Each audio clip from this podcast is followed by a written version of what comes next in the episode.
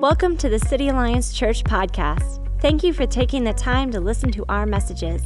Our prayer is that you would listen, learn, and be inspired to love God, love others, and serve the world. Subscribe and share these messages to bless others. Here's this week's message. Uh, my name is Steve. Uh, I'm associate pastor here at City Alliance, uh, and I'm glad to be here with you guys today, getting a chance to just worship with you and and see what God's up to. Can you join me real quick and just welcoming those who are here for the first time, those who are joining us online? Let's clap for them. Thank you guys so much. You know, we're we're so glad you're here. Uh, most of you know this. I'm relatively new. I don't know when I get to stop saying that I'm new. Uh, but I've been here for, it's going on four months now.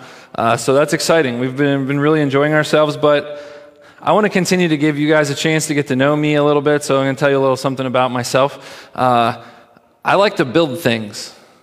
It doesn't always come out great, but I like to build things. Uh, it's a lot. It's a lot of fun for me. I, I grew up. My dad and my grandfather would always include me in the projects they were working on you know, from building shelves or this or that, you know, whatever. They would always include me in their projects, teach me how to use the tools properly. Uh, as you can see, there's this nice picture of me when I was a kid.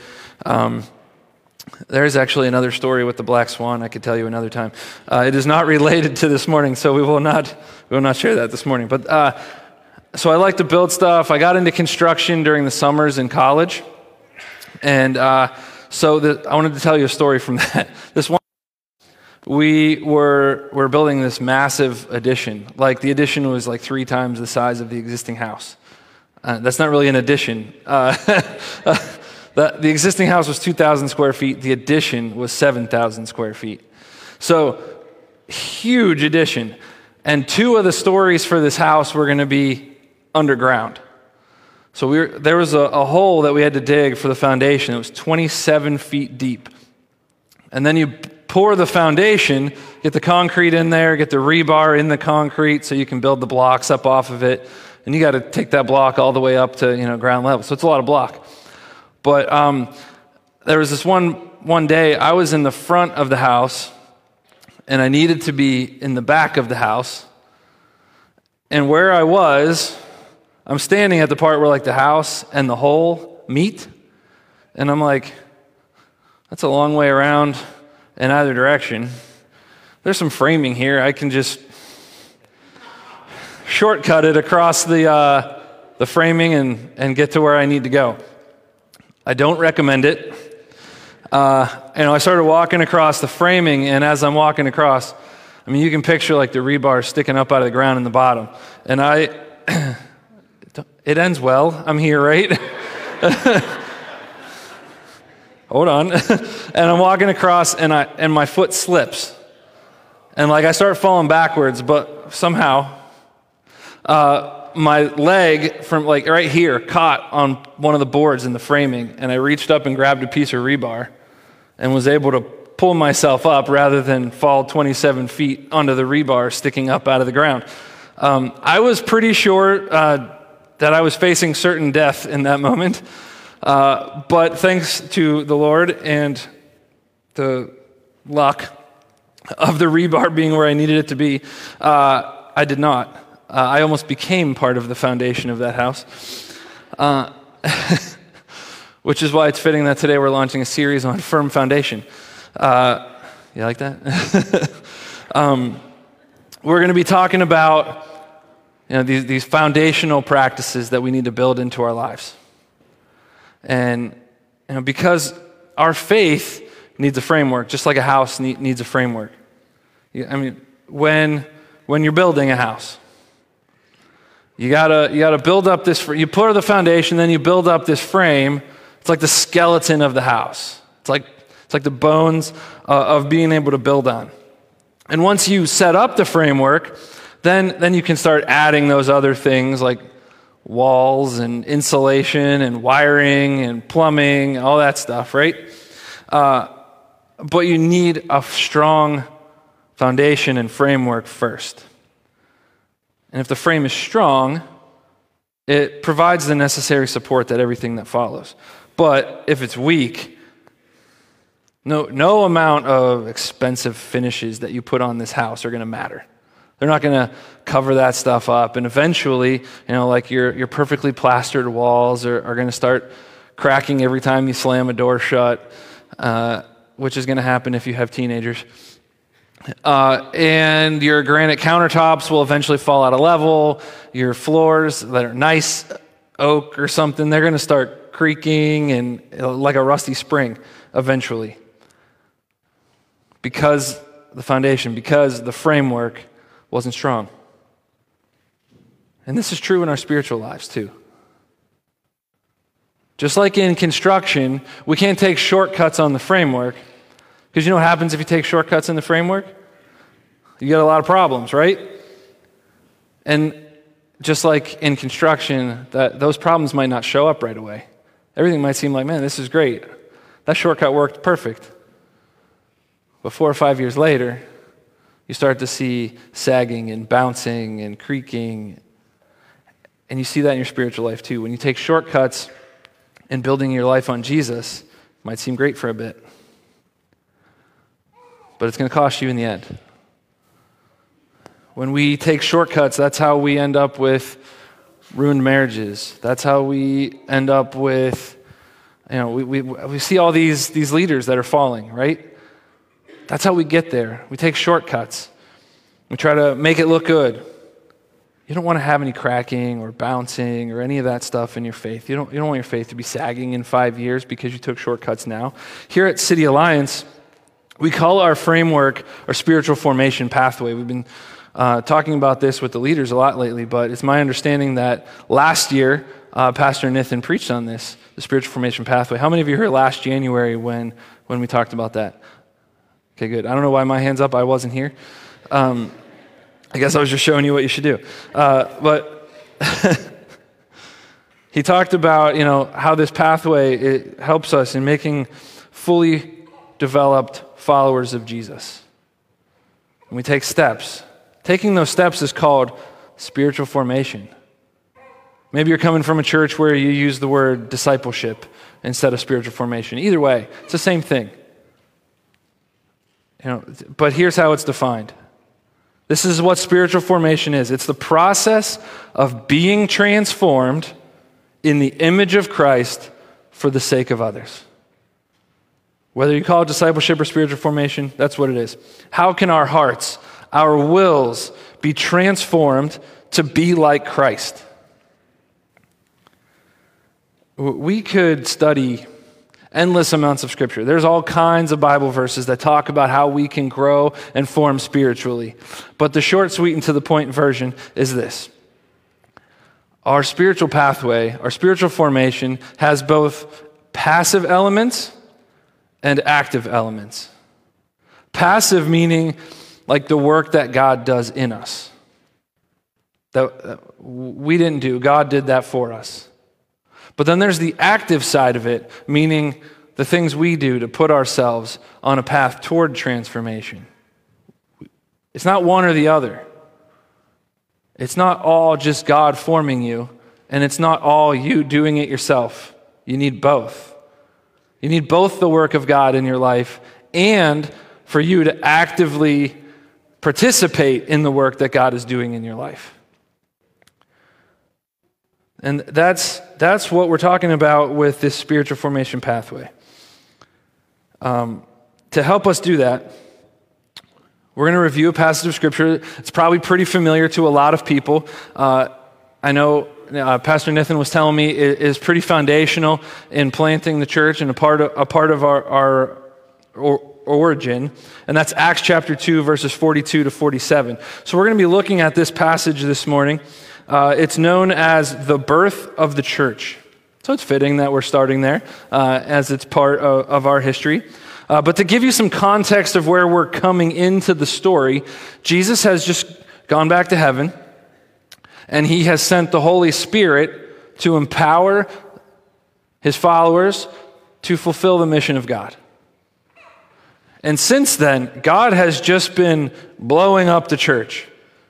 Just people are starting to follow Jesus left and right. The church is just exploding at this point in history. So here's what we see. We're going to jump into Acts chapter 2, starting in verse 42. All the believers devoted themselves to the apostles' teaching and to fellowship and to sharing in meals, including the Lord's Supper, and to prayer. A deep sense of awe came over them all, and the apostles performed many miraculous signs and wonders. And all the believers met together in one place and shared everything they had. They sold their property and possessions and shared the money with those in need. They worshiped together at the temple each day, met in homes for the Lord's Supper, and shared their meals with great joy and generosity, all the while praising God and enjoying the goodwill of all the people. And each day the Lord added to their fellowship those who were being saved. This is such a cool passage. It's really not a long passage, but it shows all of this awesome stuff that is happening in the church. You know, that that built power and they're doing it. And it's amazing. I mean, it says the Lord added to their fellowship daily those who are being saved. That's pretty amazing. And for thousands of years, the church has put into practice these things to continue to grow and to continue to influence the world. And these five foundational practices that we're going to talk about over the next five weeks are connection, spiritual growth, worship, serving, and sharing. Now, these five practices are, are the framework, that skeleton of our spiritual growth that will lead to transformation both in us and in those around us. But it's important to know that the purpose of following Jesus is transformation. It's being changed. And to look more and more like Him every day. So that we can look like Jesus, so that we can be transformed into the image of Christ for, for both our sake and for the sake of others. Both of those are important.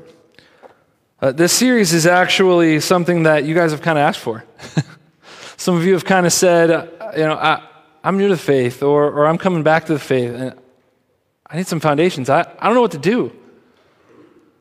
And so we've, we've put this series together, but it's not going to just be a series.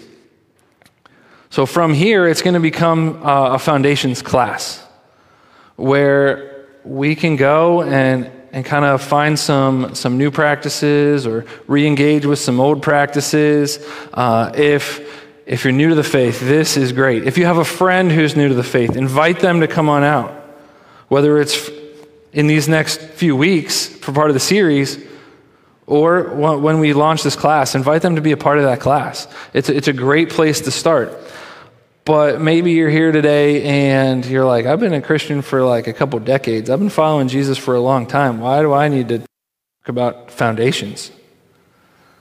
Well, from time to time, we have to go back. And we got to look at the foundations. We got to go back to the basics because we forget.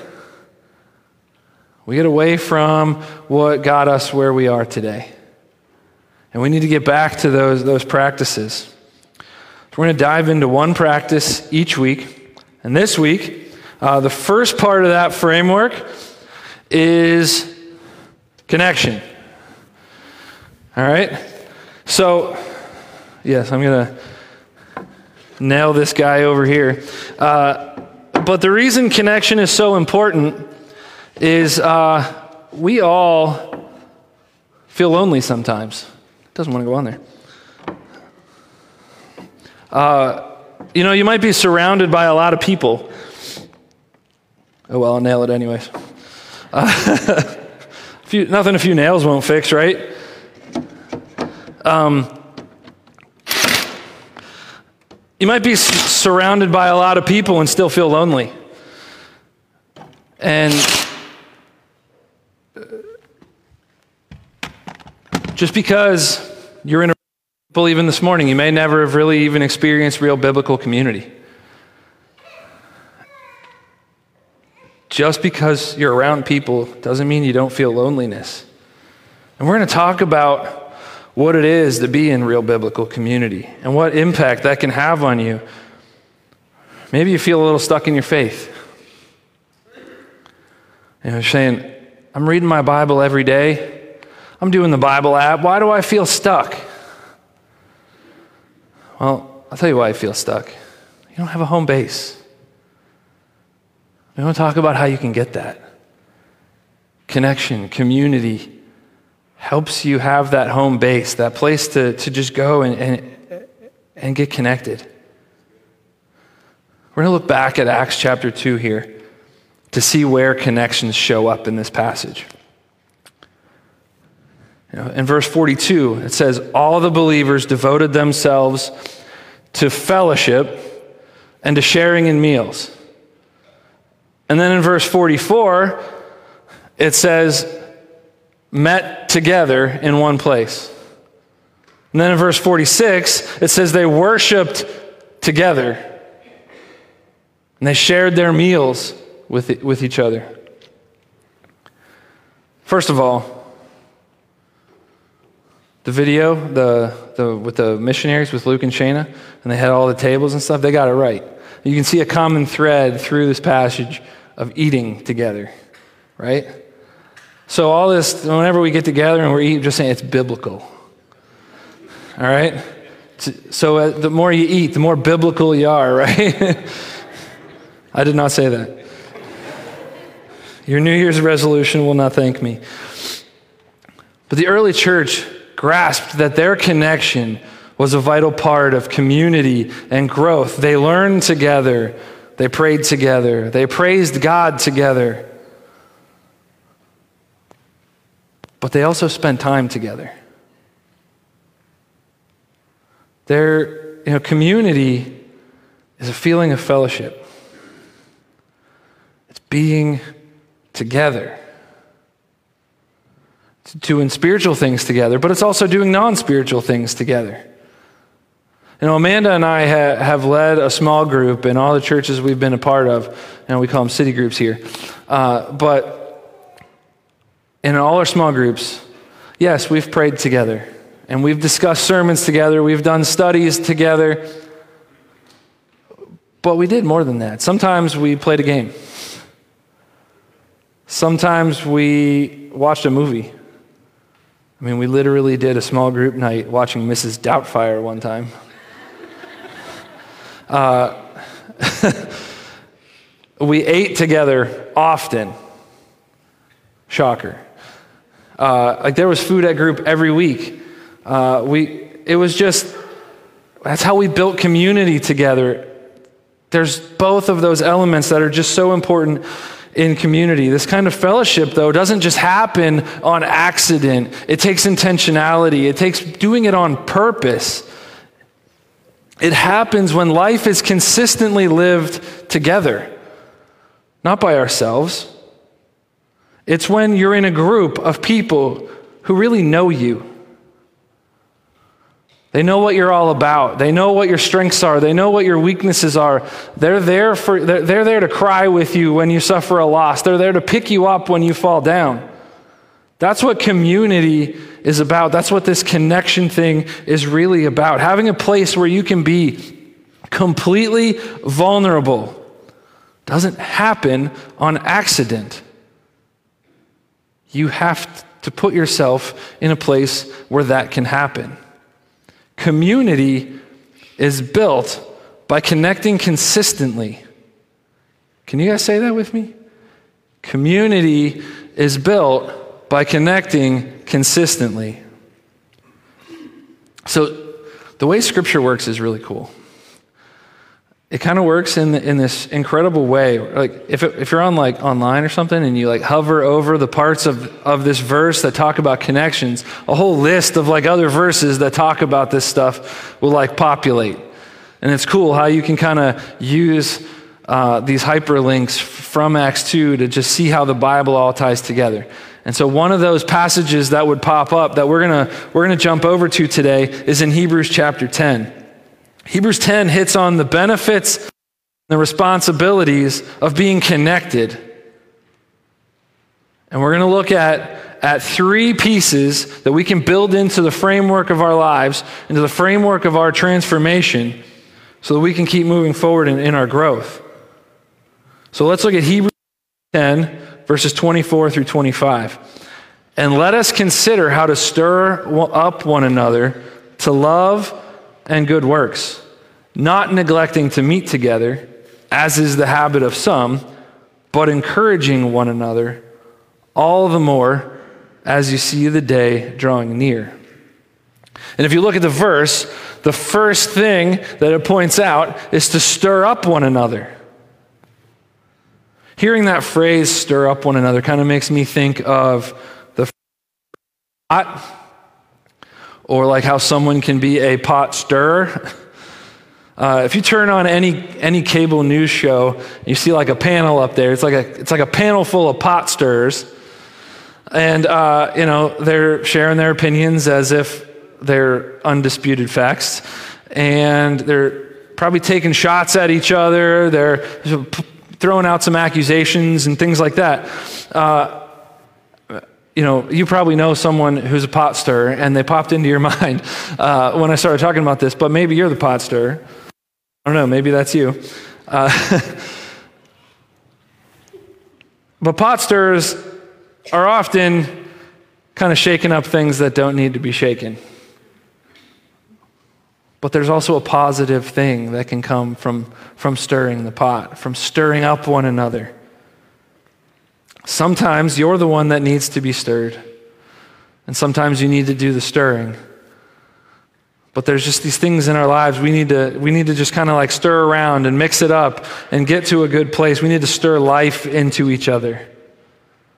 There's something powerful when you get uh, you know, a, a, Gen Z in a room with a boomer and a Gen Xer, and they have a conversation. They're stirring one another up. Or, or, you get someone who's been a believer for 15 to 20 years together with uh, you know, some people who are new to the faith, and they're having conversations and they're praying and they're encouraging each other and they're stirring each other up.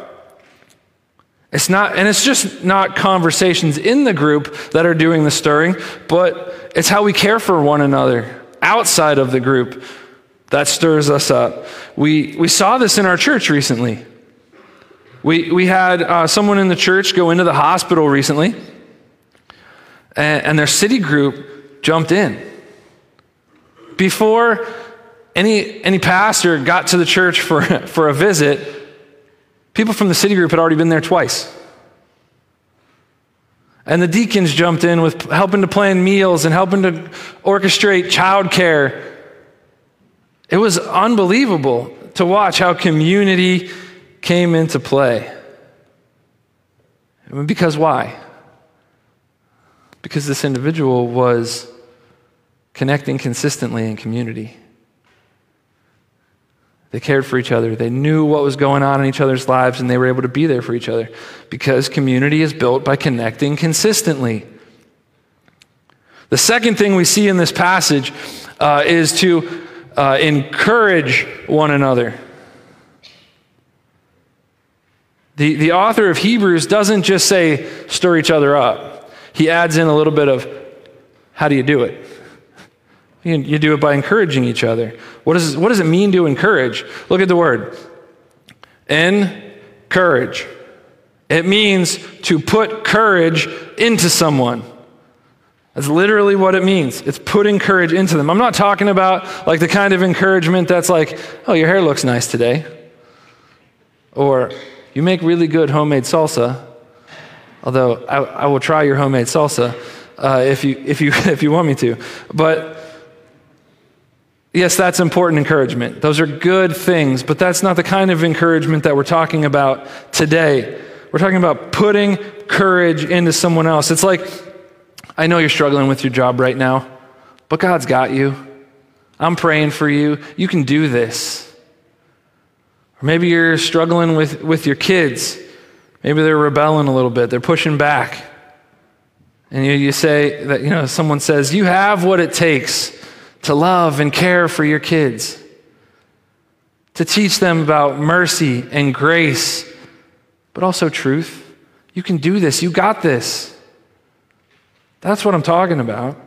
It's when we put courage into other people. And that's why we gather in groups, so we can put our courage into one another. I want to tell you how this happened in one of our groups. Uh, we, we had a, a, group member, not in a group that I was in, because remember, I'm new. Uh, but one of the group members was, was struggling through a transition at work, going from education to, to healthcare. And uh, her coworkers were doing the opposite of putting in courage, they were taking out courage. And, and it was just a really hard transition. She was struggling to have confidence in whether this was the right decision to make, whether this was the right transition to make. And then someone in, in her city group who had made a similar transition in the last few years was able to step in and speak into her life and put courage into her in a way that even her husband couldn't do. It's just incredible. You got this. You can do this. We're praying for you. We're behind you. You can talk that through with us. That's the beauty of being in community, the beauty of being in a city group, being in a circle of people that can put courage in you. And that's why at City Alliance, we say circles are stronger than rows. How many of you have heard Nathan say that before? Right? Circles are stronger than rows. And that's our third piece today. So you see, rows, that's what we're doing right now. In case you didn't notice, you're sitting in literal rows. Glad I could point that out for you. Um, but we gather together, we hear God's word, we sing his praise together.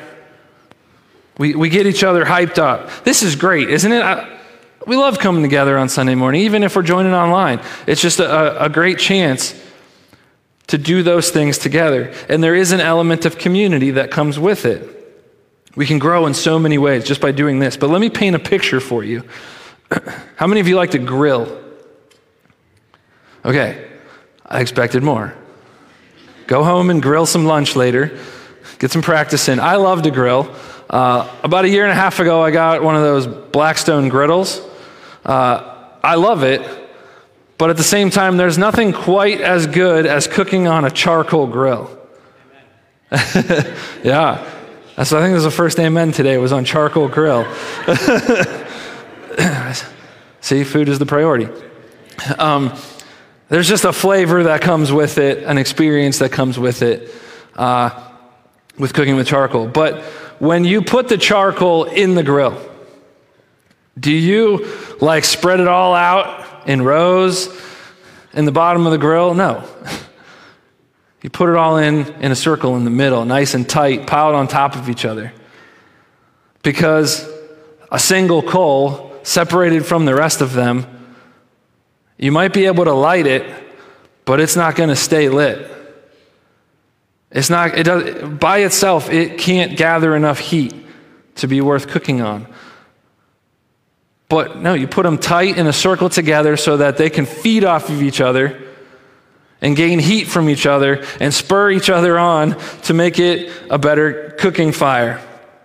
In rows, by connecting consistently in worship together on Sunday mornings, we can catch that spark. We can even catch on fire. But it's in circles that we can stir each other up and encourage one another and help each other stay on fire and not flicker out by doing things on our own. We can't love and encourage and urge each other if we're by ourselves, if we're not together, if we don't know each other, if we're not in consistent community with other believers, or if we're neglecting to meet together. We can't experience the stirring that we need to grow. We can't do the stirring that other people need to grow. Stirring one another other up and encouraging one another happens in relationships. And relationships of that nature happen in circles. When we put ourselves in those kinds of circumstances. Going back to verse 25, real quick, we're told not to give up meeting together. as is the habit of some. I feel like that little bit of information is added because there must have been some people who were experiencing negative results, negative consequences of not meeting together. When we don't meet together, we, we miss out. That connection is a vital piece of our framework in order for us to continue to grow and move forward and transform. Our circle environment here at City Alliance is city groups. Both of those stories that I shared earlier from our city groups happened because people were connecting consistently in a circle, in a city group. Our groups are designed to build into our lives the connection that we need for our firm foundation, for our transformation. This group experience, the things that can come from, like these stories, are something that Andy Stanley calls providential relationships. These fall into that passive category that we talked about earlier things that, that, that God does, that God puts in our path, the work that He does. When I hear people telling their stories about how they came to follow Jesus, almost always do I hear them reference some sort of providential relationship. Somebody that God put in their path. You know, they say things like, Then I met this couple. Then I ran into this old friend from college. Then a guy from work invited me to church. Just a few weeks ago, Sincere was sharing his story when he got baptized, and he said, And then I met this great family. Those are providential relationships. And I'm sure as I'm describing this now, you, somebody is coming to mind that just showed up on your path at just the right time in your life when you needed it. And sometimes those relationships turn into long term relationships, and sometimes they're just for the season in which you need it. But how can you identify what a providential relationship is in your life? There's two ways. When you hear from God through them, or when you see God in someone. When those two things happen, whichever one it is, your faith gets bigger. Because you experience God through a relationship that He put in your path. You're probably thinking, that's great, Steve, but I cannot create those relationships or encounters in my life. No, you cannot. Don't worry. I can tell you what you can do, all right? you can put yourself in an environment that is conducive to building those kind of relationships, to building providential relationships in your life. You can put yourself in a circle where you can be stirred up, where you can be encouraged. You, you have to get into authentic community. Join a city group. Get in a circle. We were built for connections. That's how we were wired. And so much of that happens in the rhythms of daily life. That's why we have city groups. Being a part of a group is a great way to just walk alongside fellow believers and, and contribute to that community that we were designed to have. It's where you can be an important part of someone else's journey. It's where other people get an opportunity to speak into your life and be a part of your journey. And as we dive into this series over the next month, I want to encourage you try a city group. I believe you're going to find that it's a great experience to be part of community in that way, to be in a circle. But if after five weeks of giving it a try, you find, ah, I just don't think it's for me, okay. Find your community in a different way. But give it a try. We all come up with reasons why, or have reasons, not even just making them up. We all have reasons wh- why we think this isn't the right thing for us. You know, maybe you're thinking, I'm so busy right now. Work or school has me swamped. My kids are in sports. I just don't have time for it right now. for the next five weeks, don't find time, make time. You can't afford not to make time. You need community, you need connection. You know, maybe you're thinking, Steve, that's great. I tried it before, and it didn't really go that well for me. Just give it five weeks. I don't know what your experience was before. I'd be happy to hear about it. I don't know what your experience was before, but give it a try for five more weeks. See what God's going to do through it. You know, maybe you're thinking, meeting new people makes me kind of anxious. Bring somebody you know with you so you're not going into this new environment completely unaware. You're just taking a new person with you. But get into a group. And as you study together, and as you pray together, and as you serve together, yes, even as you eat and celebrate together, your life is going to be transformed. You're going to be amazed to see what that stirring and encouraging can do in your framework and in your growth.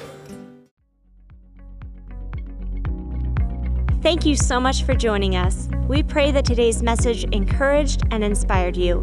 If you live in the Williamsport region of PA, we'd love to engage you in person. You can find more information on service times, city groups, and our incredible kids and youth ministry at cityalliance.org. That's cityalliance.org.